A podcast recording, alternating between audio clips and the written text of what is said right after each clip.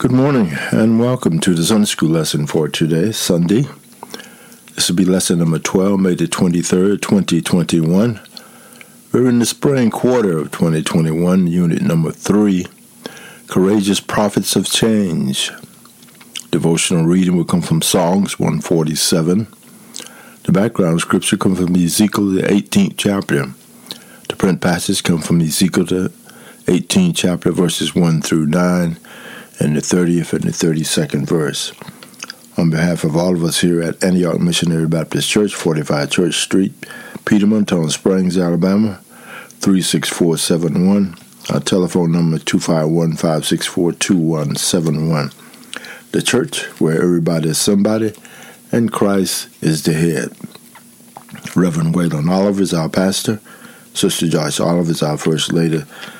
Miss Lisa Starvis is our clerk. We usually normally have Sunday schools every Sunday at nine thirty, but uh, since that COVID plague, we have been doing it here on um, the website for the church and posting it to uh, House of Black Gospel Blog Talk Radio. Worship services on second, fourth, and fifth Sunday. We have a fifth Sunday in this month, so we will be having services on the fifth Sunday, next Sunday as well. And um, we hope you'll join us today for a church service with Reverend Whalen Oliver, bringing you the message. Uh, services will be in the parking lot. And um, our musician, Mister Corey Robinson, will be broadcasting it on our website. All right. Um, our key verse, our key verse, our key verse for today. Behold, all souls are mine, and the souls of the Father. So also the souls of the sons is mine. The soul that sinneth, it shall die. Ezekiel, the eighteenth chapter, and the fourth verse. All right. That's the King James versions of that scripture. The new N I V version of that scripture. Everyone belongs to me, the parents as well as the child. Both alike belong to me. The one who sins is the one who will die. Our big subject for today is take responsibility. Take responsibility. This lesson aim, as a result of experiencing this lesson, the participant should be able to do these things. Examine behavior in which we blame others as the cause. Commit to being responsible for their own behavior. Engage in responsible behavior that finds favor with God. Some of the key terms for today. One is uh, live. L I V E, uh, Hebrew word to be alive, let live. Repent, that's a Hebrew word also, fashub, turn away from, return, turn, stop doing what you're doing is wrong, let's stop doing whatever you're doing, turn, go a different direction.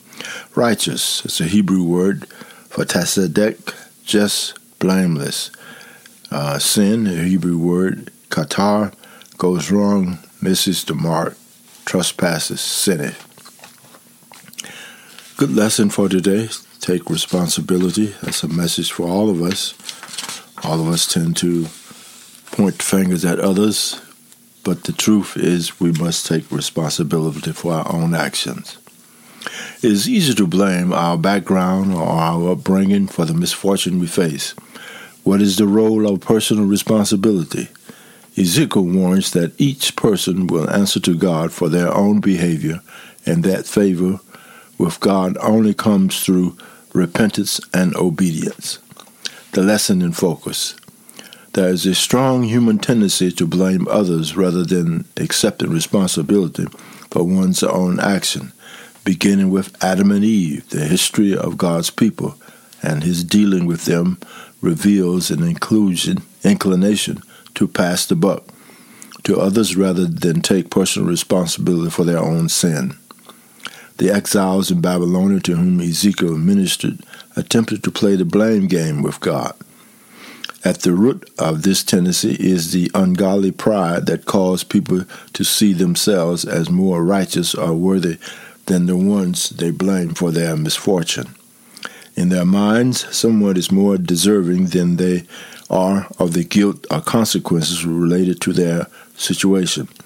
The exile blamed their predicament predicament on their ancestors, rejecting the notion that God had fairly judged them as unrighteous and that their own disobedience had landed them in captivity. The lesson in context.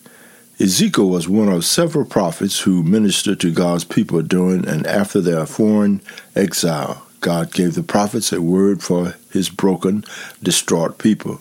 Like Jeremiah, Ezekiel was both a priest and a prophet.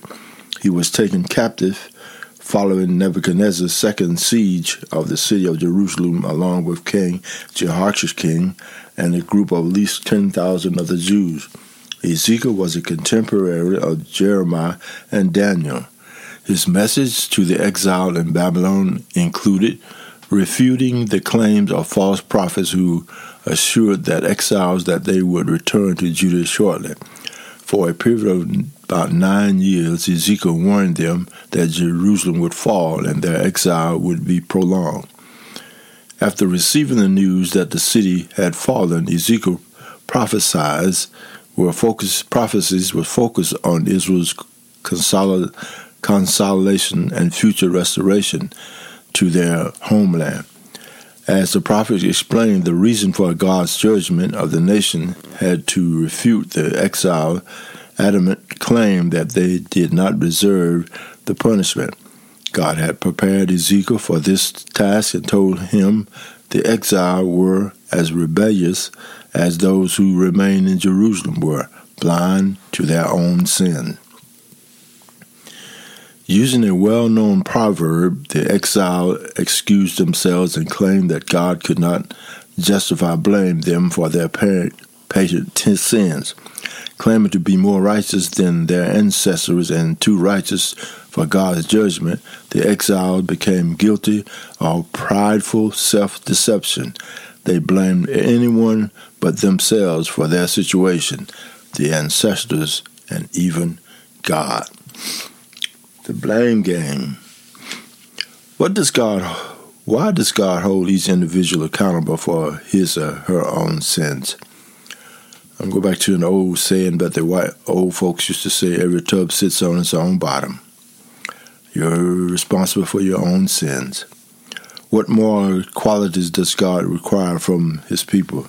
To do what's right, live what's right, take responsibility for your actions. Does the righteousness and will surely live refer to physical life, spiritual life, or both? Does he is righteous and will surely live refer to physical life, spiritual life, spiritual life? What is the danger of refusing to accept responsibility for your own actions? Escape, scapegoating, making excuses. Look, look at insight. Many people go through life blaming every misfortune or mishap in their lives or something on someone else, the devil, the weather, the other people, bad luck, or God. At the other extremes are those who blame themselves for everything in the Garden of Eden when called to account for their sin. Adam blamed God for giving him Eve, while Eve blamed the serpent. Centuries later, their descendants were still blame, playing the blame game. As Moses led Israel through the wilderness, they blamed him for the inconvenience of life in the wilderness, while remaining blind to their own rebellion against God and lack of faith. The same attitude followed Israel through out their years in the Promised Land to the years of Babylonian exile. Today, people blame their sinful behavior on genetic makeup, the conditions of their environment, their upbringing, the failures or shortcomings of the church, and the flawed influence of spiritual leaders and church members. An old saying rings true. Every tub must sit on its own bottom. Despite the strong human tendency to point a blame finger in every direction but the right one, God has always judged his people based on their individual faith and conduct. Let's look at exploration. Use the focus of this lesson to help internalize the principle of personal accountability for your own behavior. Discuss various reasons why it's easier to blame others than admitting the personal failures and flaws. Invite the students to consider the burden that the blame game places on the local church. God does call believers to live with integrity so that others will be blessed by the light of their witnessing and glorifying God. Allow the class, allow for discussion whether it be biblical to blame the poor witnesses or worldly Christians for their spiritual shortcoming. Challenge yourself to be sure that their failures, that your failures to live in more spiritual integrity does not become a reason for immature Christians, youth, or unchurched person to blame the church. Encourage Encourage each other to practice honest self-examination and repentance as to keep to avoiding the blame game in your own lives. Take responsibility of your part in your situation or your condition. It just didn't happen. It's not always somebody else's fault. Most of the time, the problem is you. Start with yourself to get corrected and get back on the right path. All right, let's go to uh, our first outline, Ezekiel, the eighteenth chapter, verses one through four. The word of the Lord came to me, saying, What mean ye that ye use this proverb concerning the land of Israel, saying, The fathers have eaten sour grapes, and the children's teeth are set on edge? When you eat sour grapes, or sour plums, we usually like to add salt with it, and your teeth get on the edge. That's your teeth. That's you eating the sour grapes. Now, somebody else eats sour grapes with salt or whatever, grapes or plums or whatever, um, apples, uh, whatever that we choose to eat with that is green, and our teeth get on the edge. Your teeth get on the edge, not the person that's watching you eat it or somebody else. That goes directly back to every tub will sit on its own bottom. All right. As I live, says the Lord God, you shall not have occasion any more to use this proverb in Israel. In other words, God said to them, he's telling them, you are going to stop playing the blame game because your blame is going to be on you. The blame will be on you for whatever you do. Every tub will sit on its own bottom. That's why it is driving that point home. Behold, all souls are mine, and the souls of the Father, so also the souls of sons is mine. The soul that sinneth, it shall die. You do wrong, you take responsibility. That responsibility is yours. The burden falls on you. The consequences of that wrong falls on you, not somebody else. The sins of the sons is not the sins of the father. Sins of the fathers, not the sins of the son. Every tub sits on its bottom. We've said it several times. You're responsible for your wrong, and the responsibility will rest on you. For everyone belongs to me, the parents as well as the child, both belong to me.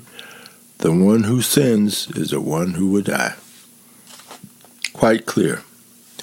Prior to his message of individual accountability, Ezekiel had delivered three parables focused on the conviction, on the conviction of the nation for their sins in chapter fifteen and seventeen. Apparently, the proverb that God questioned had been well circulated and widely embraced among the exile. You can see that in verse one. All right. And it says, the prophet Jeremiah Ezekiel, contemporary, had quoted the same proverb in Jeremiah thirty-one, twenty-nine, and thirty. The Proverbs assert that the children were suffering because of the sins of their parents. No, rather than belong to their own sins. That's the truth right there. The sins of the sons and some of it's not had to do with the fathers. It's the, it's the ones that commit the sin. That's whose responsibility is. That's whose fault it is. That's who will get the brunt of the sin. If you do wrong, the wrong will fall on you, not somebody else. The exiles therefore believed that God was punishing them unjustly. Through Ezekiel, God refuted the false proverb. The proverb may have originated from an interpretation of God's word in Exodus twenty and five, Exodus thirty-four, six and seven, and Deuteronomy five concerning the sins of one parent.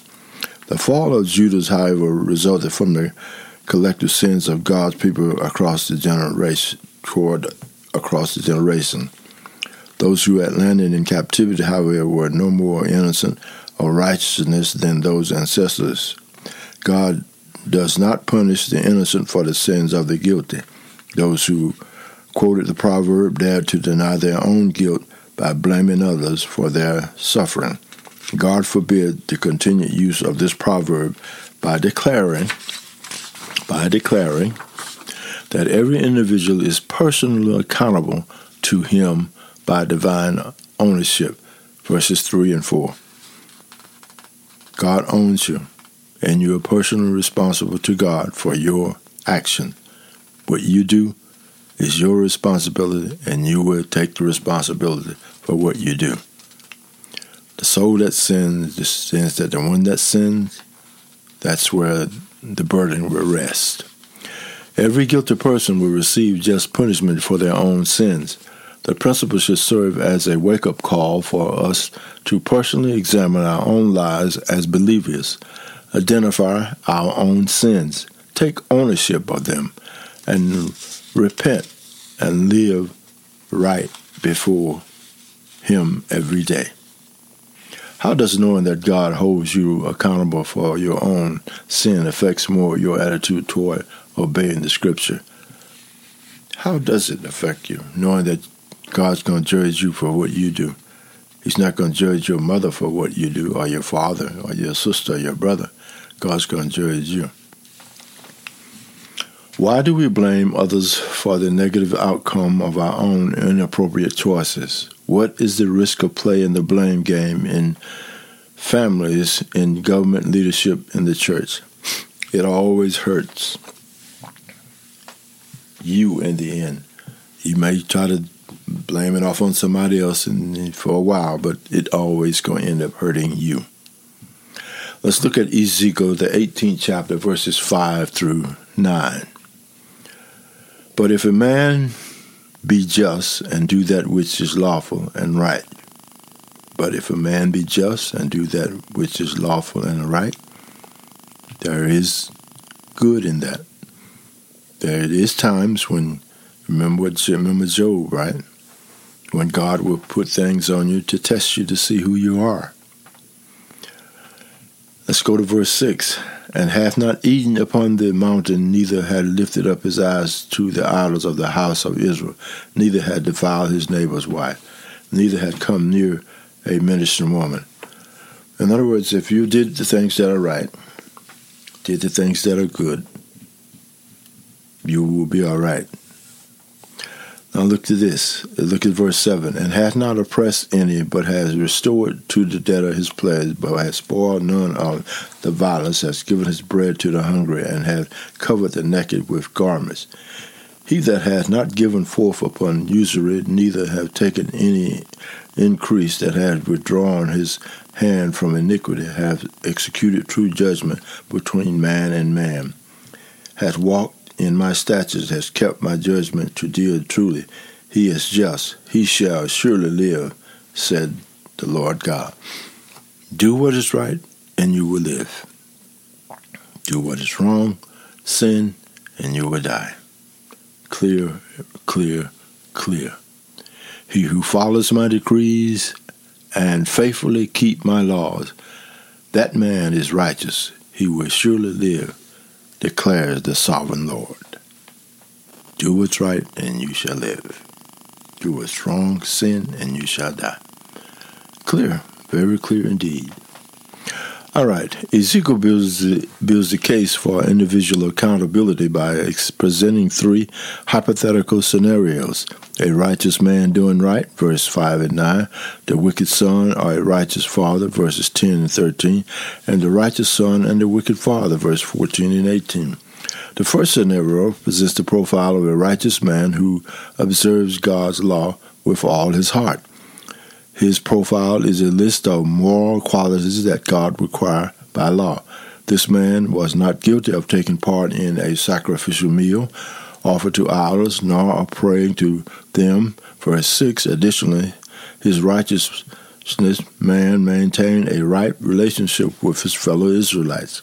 Particularly, he was not guilty of adultery or violating other laws concerning purification and sexual activity, verse six b. The righteous man was also honest in his financial dealings, was compassionate, and treated others equitably according to law.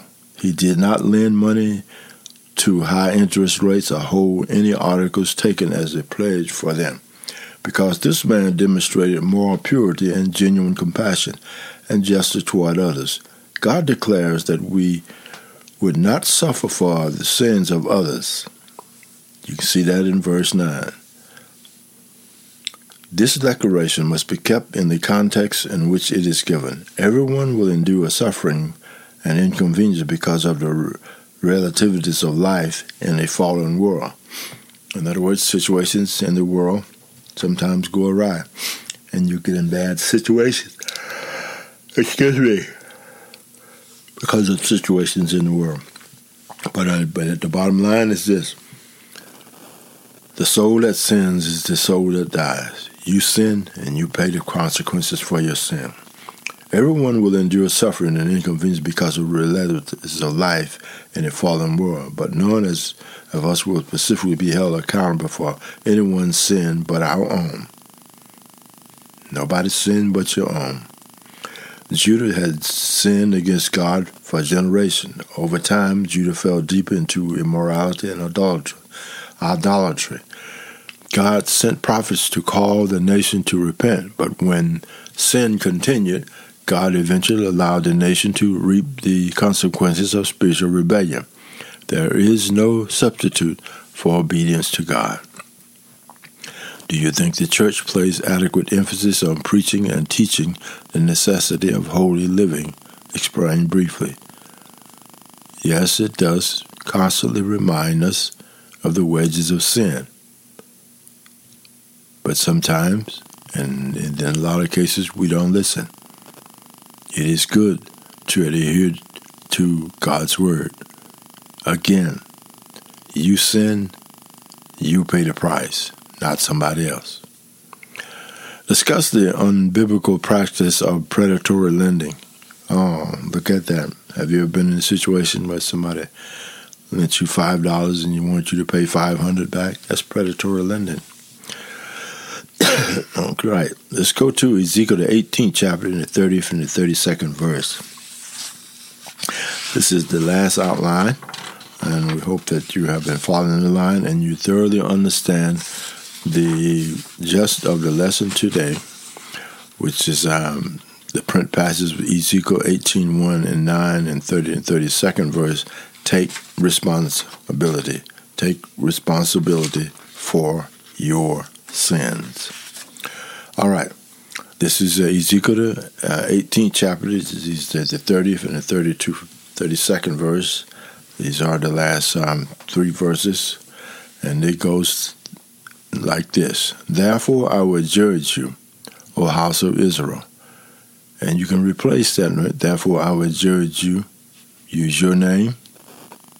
Whatever your name is, or whoever you are, God's going to judge you. He's not going to judge George for Jim, or Jim for Judy, or Judy for whoever. He's going to judge you. O house of Israel, everyone according to his ways, says the Lord God. Repent and turn yourself from all your transgression, so iniquity shall not be your ruin. Repent. Repent, repent. Cast away from you all your transgression, whereby ye have transgressed, and make you a new heart and a new spirit. For why will ye die, O house of Israel? You can replace all of that with and use yourself as an example. Stop doing what you're doing that you know is a sin. Change your ways. Repent. Change direction. For I have no pleasure in the death of him that dieth, said the Lord. God is not happy that you sin and you die. He wants all to be saved. He is not happy at all, said the Lord God. Wherefore turn yourselves and live ye. For I take no pleasure in the death of anyone. Jesus is talking to those that have sinned. Declares the sovereign Lord, repent and live. Ezekiel concluded the teaching on individual accountability by calling the exiles to take responsibility for personal sins, because every way of a man is right in his own eye. Proverbs twenty-one and two. The exiles are those still in Jerusalem dare to blame God for punishing them unjustly. God clarifies that he would judge each individual conduct before him. At the same time, God offered repentance as an avenue of escape from judgment. The call to repentance involved turning away from your personal transgression and embracing spiritual renewal. This would result in a new heart and a new spirit. Each person has to repent and take responsibility for his own sins. God's desire is for every person to enjoy a righteous relationship with him. You can see that in verse thirty-two. By simply choosing to repent and live, God has not changed. The same choices are still on the table. Will you repent and live, or waste your time trying to blame someone else for you're missing the mark of God's holiness? All right. Why must the need for personal spiritual transformation be taught? Because it's the right way. It's the way that God has taught us. It's the way Jesus is telling us here right now. Will you repent and live, or waste your time trying to blame someone else for you missing the mark of God's holiness? Repent and live. Why must the need for personal spiritual transformation be taught? Because it is the right way and the right thing to do. It teaches responsibility. Explains the hope of restoration and mercy that God holds out for all those who have lost their way. He stands calling them. You hear at the pastor at most sermons, end of sermon, he offers for you to come. The doors of the church are open. Come as you are. This week, commit to taking a personal inventory or personal relationship with the Lord. We are quick to dismiss our sins as insignificant or to make excuses for it. But as God observes your behavior and attitude, what do you think he sees? Identify an area of disobedience, own it, confess it, and seek his help through the Holy Spirit to overcome it. A quick review of the leading new headlines, popular songs, lyrics, and stories on top tele- top television shows and movies will remind you that our culture does not take God serious. As a nation, we overlook, tolerate, and excuse sin at almost every level of society. Those who are confronted for their immorality and disobedience to God flip the conversation and blame anything and everyone but themselves.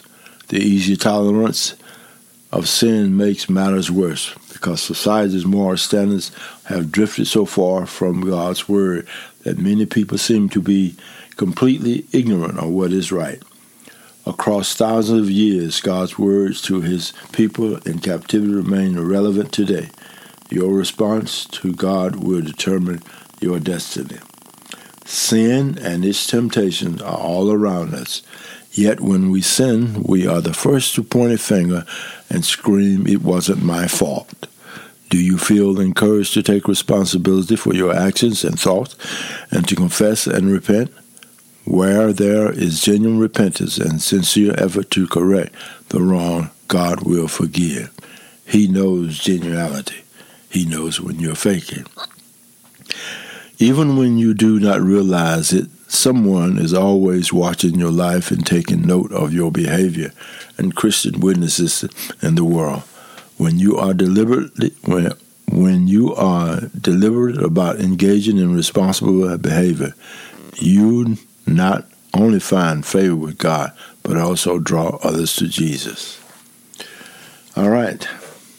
The lesson for Sunday, May the thirtieth, twenty twenty-one, which will be the fifth Sunday, is changing for the better. Changing for the Better. Devotional reading is Jonah two. The background scripture is Jonah three. And the printed text is Jonah third chapter, verses one through ten. Don't forget next week's lesson now, uh, Changing for the Better. Also, the Home Daily Bible reading, Monday, Tuesday, Wednesday, Thursday, Friday, Saturday, and Sunday. Five days, uh, well, one, two, three, four, five, six, seven days of study to prepare you for the Sunday school lesson which God mercy prevails. Let us pray. Our Father and Savior Jesus Christ, thank you for this opportunity to teach thy word and to bring the word as thou hast given it to us to deliver to this flock. Thank you for this church, Reverend Oliver and the pastor and all of us of Antioch Number One Baptist Church and all the churches where doors are open in your name. Thank you, Jesus. Be with us and guide us. Keep us strong. Keep us focused on the path in which we must travel. Thank you, Jesus. Father, we thank you for your grace and patience toward us.